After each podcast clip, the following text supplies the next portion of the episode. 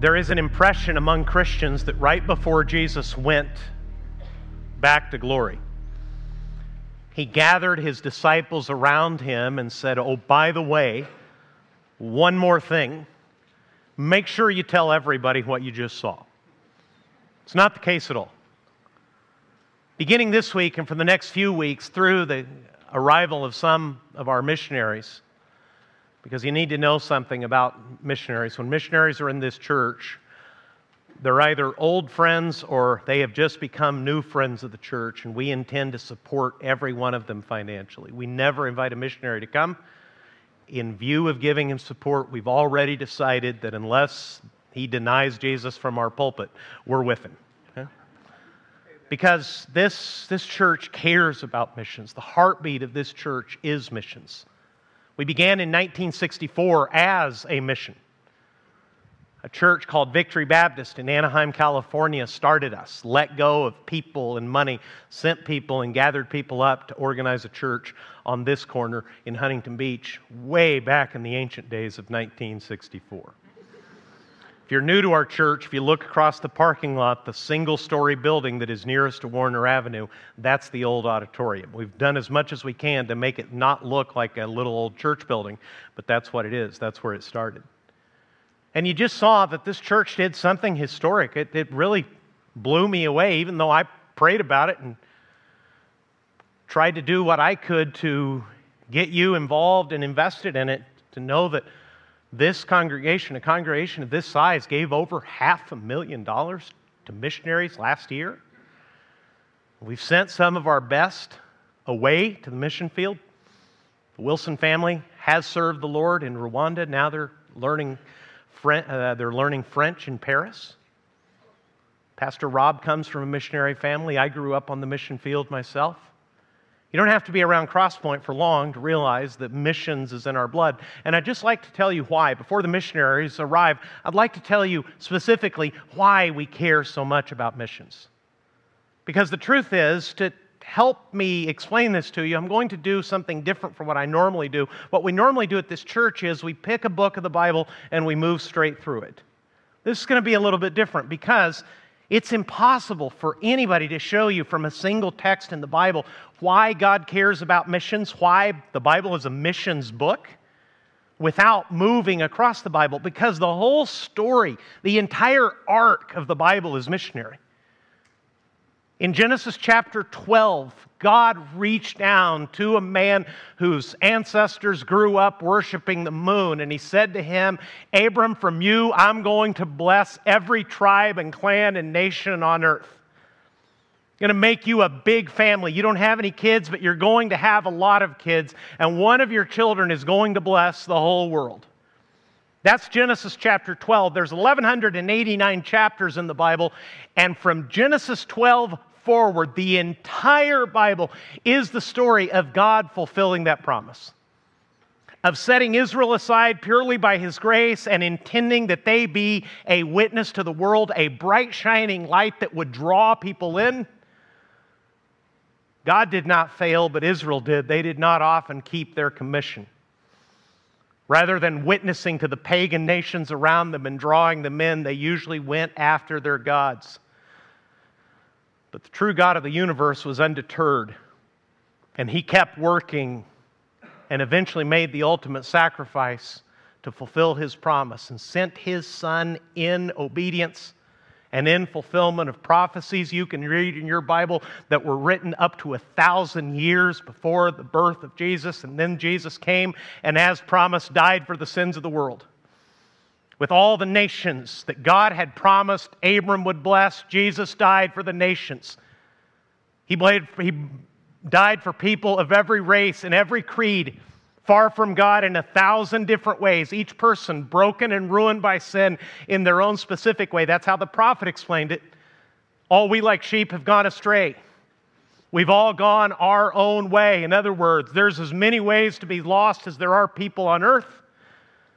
But the death of the Son of God, Jesus, is an offering to cover the, sac- to cover the sins of anyone who will trust him. At the end of the book, you get to see the nations gathered around the throne of God, and you get to see in the last chapters of the final book of Revelation, all the nations, as God promised, worshiping Him and thanking Him and praising the Lamb that was sacrificed for their sins. In other words, it's the whole Bible. But you probably don't want to hear and probably couldn't endure a sermon that covered the entire Bible. True? Probably a bit much on a Sunday morning. So, from that great narrative arc, from all of those fulfilled prophecies, from all of those promises kept, let me just tell you three reasons we, this church, and why I think you individually and you and your family should care about missions. The first reason is found in Acts chapter 1, verse 8. Jesus is speaking to his apostles after his resurrection, and if you can read it off the screen or read it off your bulletin insert, I'd love for us to read the Bible together. Will you read the words of Jesus with me, please? Here's what Jesus said But you will receive power when the Holy Spirit has come upon you, and you will be my witnesses in Jerusalem and in all Judea and Samaria and to the end of the earth. Let's go phrase by phrase. Jesus is returning to the Father right in front of his awestruck disciples. That's about to happen.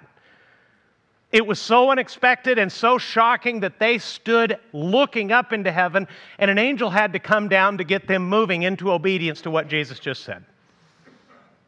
Jesus is saying, I'm leaving, but the Holy Spirit is going to come. The Father and the Son will send the Spirit. Jesus said, I will not leave you alone. You will not be orphans. I will send the Spirit to you. And when the Spirit comes, the disciples then and disciples now receive power, and that power is used to be a witness to Jesus. And notice the geographical extension. If you're not familiar with the geography of the Bible, let me explain it to you. This is really simple Jerusalem is the capital city of their nation. Judea is the most important province in that nation. Samaria is another region and another religion filled with people who were half Jewish, who the Jews have been taught to hate. And the end of the earth is where no self respecting Orthodox Jew ever wanted to go. Jesus is saying, You're going to be witnesses to me, bear witness about me everywhere. You're going to start in the center of power of your own nation. You're going to fill up the entire province. You're actually going to bear witness to people who have been taught to hate you, and you've been taught to hate them in return. And before this is over, you're going to be my witnesses all the way to the end of the earth. The Holy Spirit is the person in the Trinity that is sent by God to give new life.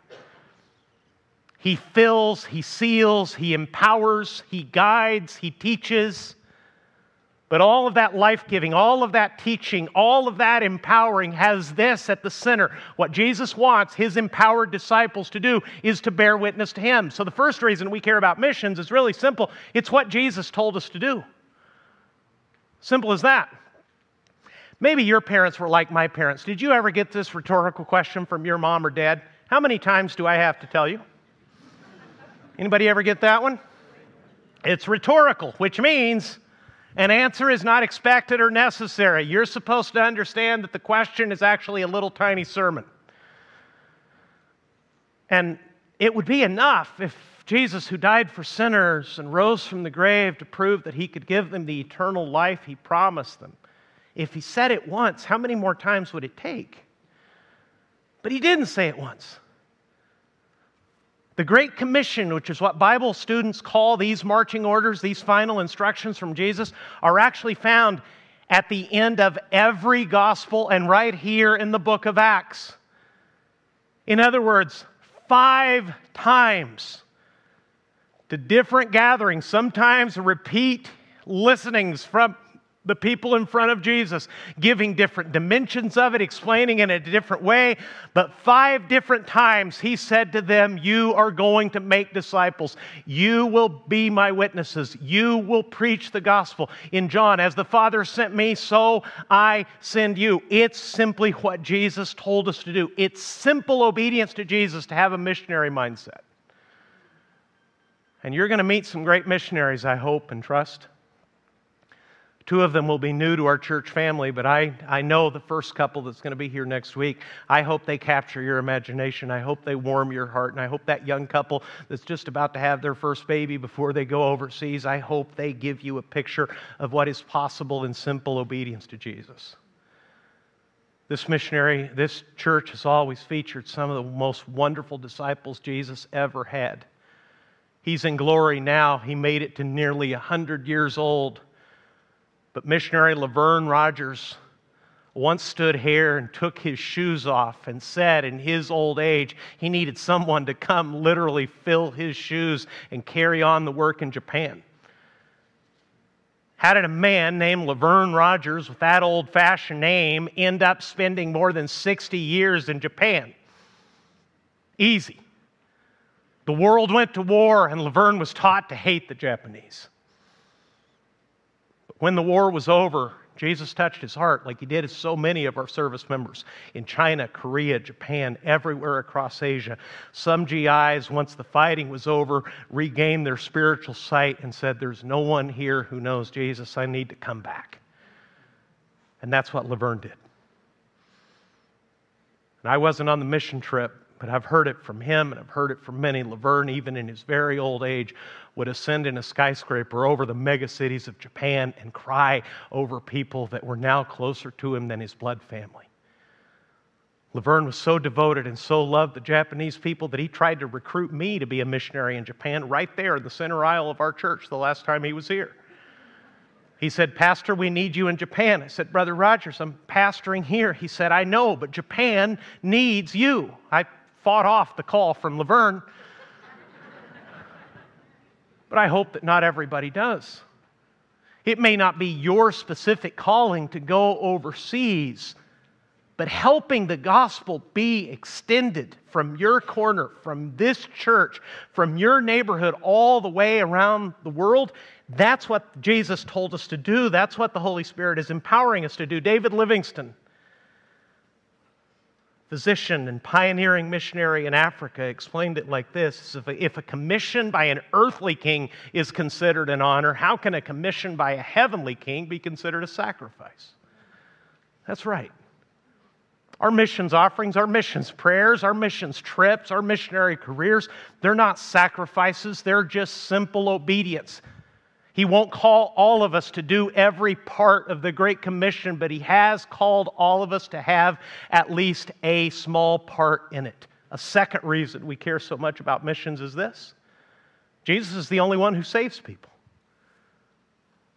There's nothing more Christian than that statement. And listen, in 2023 in the United States,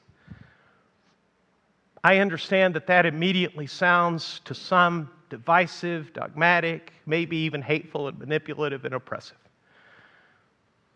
I understand that. But it's what Jesus himself said. The burning heart of the conviction of conviction of the apostles was that if they didn't take the gospel to other nations, if they could not persuade their neighbors and their countrymen to trust Jesus, not to be converts to their own way of thinking, not to create a man made movement, not to invent a new religion. No, if they didn't put their personal trust in the one who died for sins and rose from the grave, they would not be saved. That's what turned cowards into martyrs in the ancient church. When Jesus was arrested, they ran for their lives, but once they were empowered by the Holy Spirit, almost without exception, almost without wavering, all of the apostles moved forward with courage that would eventually get them killed. Here's Peter, who denied Christ, preaching several weeks after his crucifixion, Acts chapter 4. This Jesus is the stone that was rejected by you, the builders. That's a heavy accusation. He's preaching in front of the religious architects of his nation's faith, and he says, You were in charge of building something for God, building our faith in God, and a stone was found, and you thought it was useless. You threw it away. This is Jesus. This Jesus is the stone that was rejected by you, the builders, which has become the cornerstone. In other words, men, you were way off. You thought Jesus was useless. He's actually the foundation. Our entire faith The real faith, the real truth of God can't stand apart from Him. This Jesus is the stone that was rejected by you, the builders, which has become the cornerstone. Read verse 12 to me. This is the heart of Christian witness.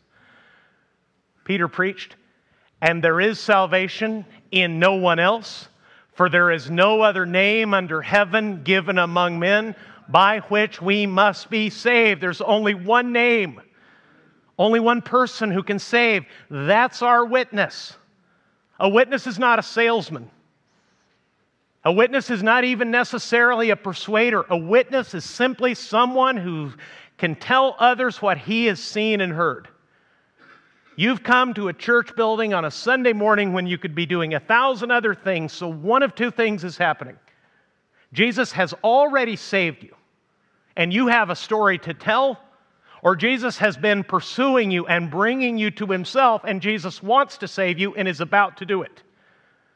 Those of us who have been saved by Jesus, we didn't save ourselves, we didn't make it up, we didn't get better, we didn't climb up the ladder of moral superiority. Those of us who have been rescued, saved, forgiven by Jesus, our witness is He saved us, and He's the only one who could and the only one who can save anyone. It's what Jesus Himself said. John 14, verse 6. Jesus said to him, I am the way and the truth and the life. No one comes to the Father except through me. But theologian Carl F.H. Henry warns us of this the gospel is only good news if it gets there in time. That's why we care about missions. We care about missions because missions is what Jesus told us to do. We care about missions because taking that witness to the world is the only way that ordinary sinful people like us, and that's the only kind of people there are in the world, can be saved in the first place. And this call, this commission has gone out from the year roughly 33 or 34 AD to the present day. And sometimes people have been willing to listen, even in very ordinary circumstances. One of my heroes is a lady most of you have never heard of. Her story deserves to be told again and again. Her story was so well known that a famous actress named Ingrid Bergman actually made a movie about her life. The woman's name was Gladys Aylward.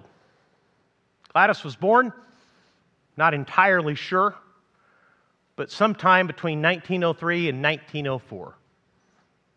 She was British. Born among ordinary means, family of no particular importance, and as a young teenager, she took a job as a maid. She went to work for a very wealthy family, and in that wealthy, in that wealthy family's home, there was a vast library which she was given use of. So the housemaid began to read and read a lot of books about China. And Jesus used those books, Gladys already being a Christian, to put a burning heart in her desire for herself, a simple housemaid, to somehow get to China and tell the Chinese about Jesus. She was accepted as a missionary apprentice by the China Inland Mission, but after a few months of trying to train her, they politely told her, You're too old and not nearly intelligent enough to learn Chinese. It's a very difficult language. God must have something else for you to do. China Inland Mission, if you know your mission's history, important. These are the people who know. But Gladys had the audacity to think that Jesus was telling her something different. So she went back to work as a maid, worked hard, saved all the money that she could, and if you can fathom this, and it's fun to trace that on the map on the Trans Siberian Railroad, the maid bought a train ticket to China the Trans Siberian Railway. Along the way, there was unannounced war.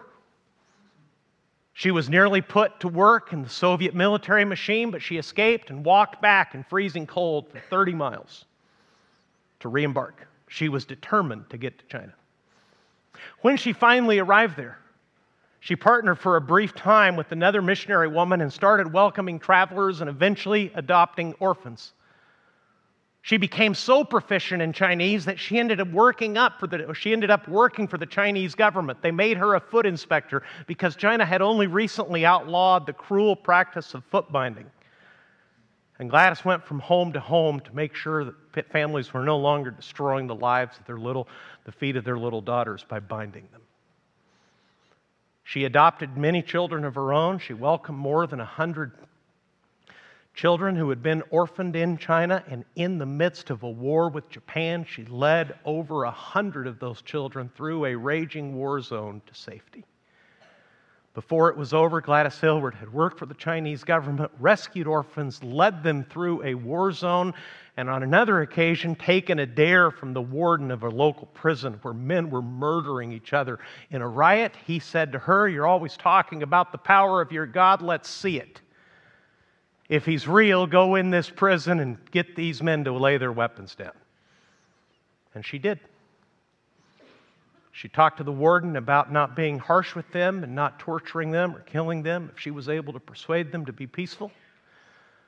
And with literal blood on the floor, Gladys Aylward, who was told she would never learn Chinese, got Chinese murderous prisoners to lay their weapons down, quieted a prison riot essentially by herself. She died in 1970, but before dying, she said this to a friend I wasn't God's first choice for what I've done in China. There was somebody else. I don't know who it was, God's first choice. It must have been a man, a wonderful man, a well educated man. I don't know what happened. Perhaps he died. Perhaps he wasn't willing. And God looked down and saw Gladys Aylward. You think he could look down and see you? Because it's what Jesus told us to do. He's the only one who can save. And here's a third and final reason. According to Jesus, missions, spreading the gospel everywhere, is all that remains to be done before Jesus himself comes back. I wonder if you've seen that verse in your Bible. And the reason I'm asking is I didn't see it in mine. I had read through the New Testament quite a few times, including reading this very verse because it's in the New Testament. If I read through the Gospel of Matthew more than once, I must have seen it, but it didn't capture me. It didn't hit me. I didn't see the implications. I didn't see the call to action probably until I was late in Bible college or early in seminary. Here's what Jesus said in Matthew 24, verse 14. Read this with me. These are the words of Jesus. Jesus said this, and this gospel of the kingdom will be proclaimed throughout the whole world as a testimony to all nations, and then the end will come. Did you catch that? What remains to be done on God's prophetic timetable? Just the preaching of the gospel to all nations. God is still fulfilling his promise to Abraham to bless all the nations, tribes, clans, kindreds, and tongues of the world. All the different ethnic groups, some of which have hated each other and murdered each other for generations. The gospel will be preached among people who have come to hate God and even hated each other, just as the Jews and the Samaritans did. The only thing that remains to be done, according to Jesus, for the good news of his kingdom to be done is that that good news will be proclaimed throughout the whole world as a testimony. There's that word again. Witness will be given to all nations, and then the end will come. It's amazing how often Christians dive deep into Bible prophecy and read their Bibles with one hand and their newspaper, read with the Bible in one hand and the newspaper in the other are continually looking for signs pointing to things in contemporary news as the sure and certain sign that Jesus will probably come next week. And don't listen to this simple instruction. The gospel of the kingdom will be proclaimed throughout the whole world as a testimony to all nations, and then the end will come. God is not delaying. He's not holding back. He's not slow to fulfill his promise, where it's explained to us in 2 Peter God is not slow to fulfill his promise. Here's what's happening God is not willing that any should perish, but instead, you know the rest of this? That all should come to repentance. He's waiting, if you want to look at it that way, he's waiting for us to do what Jesus told us preach the gospel everywhere, announce the only name that can save people. And when that final sermon is preached and that final soul is saved, if I take Jesus very practically, then, he says, then the end will come. Oswald J. Smith was a great missionary, statesman, and pastor. He says this We talk of the second coming, half the world has not heard of the first. That's what we're about. We want the whole world to hear about the first coming. We don't want to waste any time on side missions and side quests. The Great Commission will be work enough. It will consume enough of our time. It will take all of our talent. It will take every dollar we can spare. It will take every bit of prayer we can muster to do simply what Jesus told us. What should we do then? Let me make three suggestions. Here's what we should do we should pray for the gospel to spread all the time.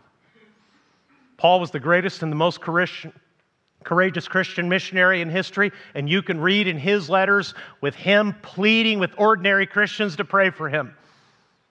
Pray for me that I'll open my mouth and give witness the way I should.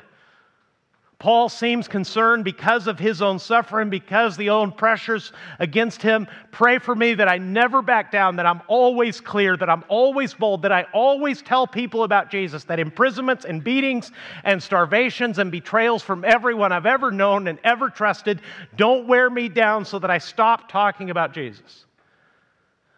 Very practically, that means I should be praying for my neighbors. Most of my neighbors are Christians. A good number of them are part of this church, thank God, but not all of them. And some of them are so reluctant, so resistant, so little willing to hear it that it's hard for me to imagine what it will take and how Jesus could ever turn them around, but that's what he does. My job is to witness. So we need to pray for the gospel to spread all the time from the corners of our homes and from the corner where our church is built all the way across the world. A second thing we can do is invite and witness wherever we are. Invite people to church. Ask God to give you the simple courage to drop the name of His Son into a conversation. You may hear, as I sometimes do, I don't want to hear another word. Okay. I'm just a witness, not a salesman. I'm not on commission. He saved me. The whole Bible tells me so. I thought you might want to hear it. Here's a little witness about him. I don't care. I don't want to hear it. Fine. You invite them to church. You witness where you are. And finally, we send other people where we cannot go. Simple. Many years ago, we had some, when I was a missionary in Mexico, we had some national missionaries from the Huichol tribe in central Mexico. Men whose first language is their own indigenous language, Huichol, who spoke Spanish only brokenly. And the pastor said, after marveling at how rich everyone was in the city, because he lived in a simple home with no electricity and no running water. The tribe lived primarily as they did 500 and 1,000 years earlier. He said, We've come to thank you because a few years ago, we worshiped the rivers and the rocks and the trees. We thought the spirits lived there and we had to please them. Now we know the one who made the rivers and the rocks and the trees. And we're Christians. And we came to thank you for introducing us to Jesus and for supporting us financially so that we can tell our own people all about him. So my dad stood up and made the simple appeal to this middle, upper middle class congregation in Chihuahua, Mexico, hundreds of miles from Nayarit, Huichol country in central Mexico. He said, How many of you are willing tonight to drop everything here and go to the Huichol? No takers. He said, In that case, how about we send them? Lots of takers. My dad was just joking because God did eventually call missionaries to the tribes from our own congregation. But here's how it works out. Here's how simple it is in the words of John Piper, a pastor in Minneapolis. There's three options you can go, you can send, or you can disobey. Simple as that. We don't want to be disobedient Christians. We don't want to be disciples who tell Jesus that we will not give first priority to his last commandment. We want to say that beginning in our corner, beginning with our family, And as best we can through prayer and financial support, if not our own going, we will make disciples everywhere. We will try to be a blessing to all nations. Will you pray with me about that?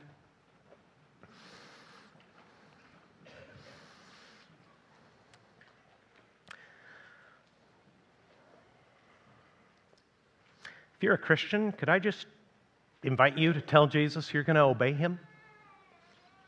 Tell him how. You'll pray. You'll witness. It may be that he's going to talk to you about actually you actually going, whether that's a short-term trip or maybe even career service. Just talk to him about it.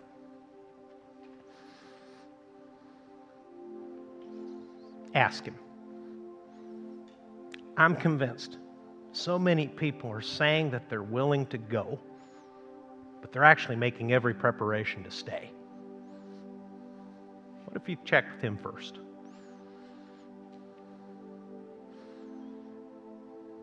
If you're not a Christian, welcome to church. Delighted you're here. I told you in the beginning if you're not sure that Jesus is your Savior, if you're here, that must surely tell me that He's pursuing you. He wants to convince you of your sins and explain to you that He died for them. Persuade you that you can't possibly save yourself. You'll never be good enough for God. You could live perfectly from this day forward, which you won't. But if you could, what do you do about the past? You need the forgiveness of Jesus to be saved. Only He can forgive you because only He died for your sins and rose from the grave to give you eternal life. So if you don't know him, could I invite you from one Christian to a future Christian to a nearly about to be a Christian to ask him forgiveness for your sins and tell him that you'll trust him, you'll put him in charge of you? You don't have to understand the whole Bible. Nobody does perfectly. What you do need to understand is your deep need and how abundantly He can and will save and forgive you and give you new life if only you will humbly turn away from yourself and whatever you've been doing and turn to Him and ask Him to save you. He's the only one who can. I pray that you'll put Him in charge this morning.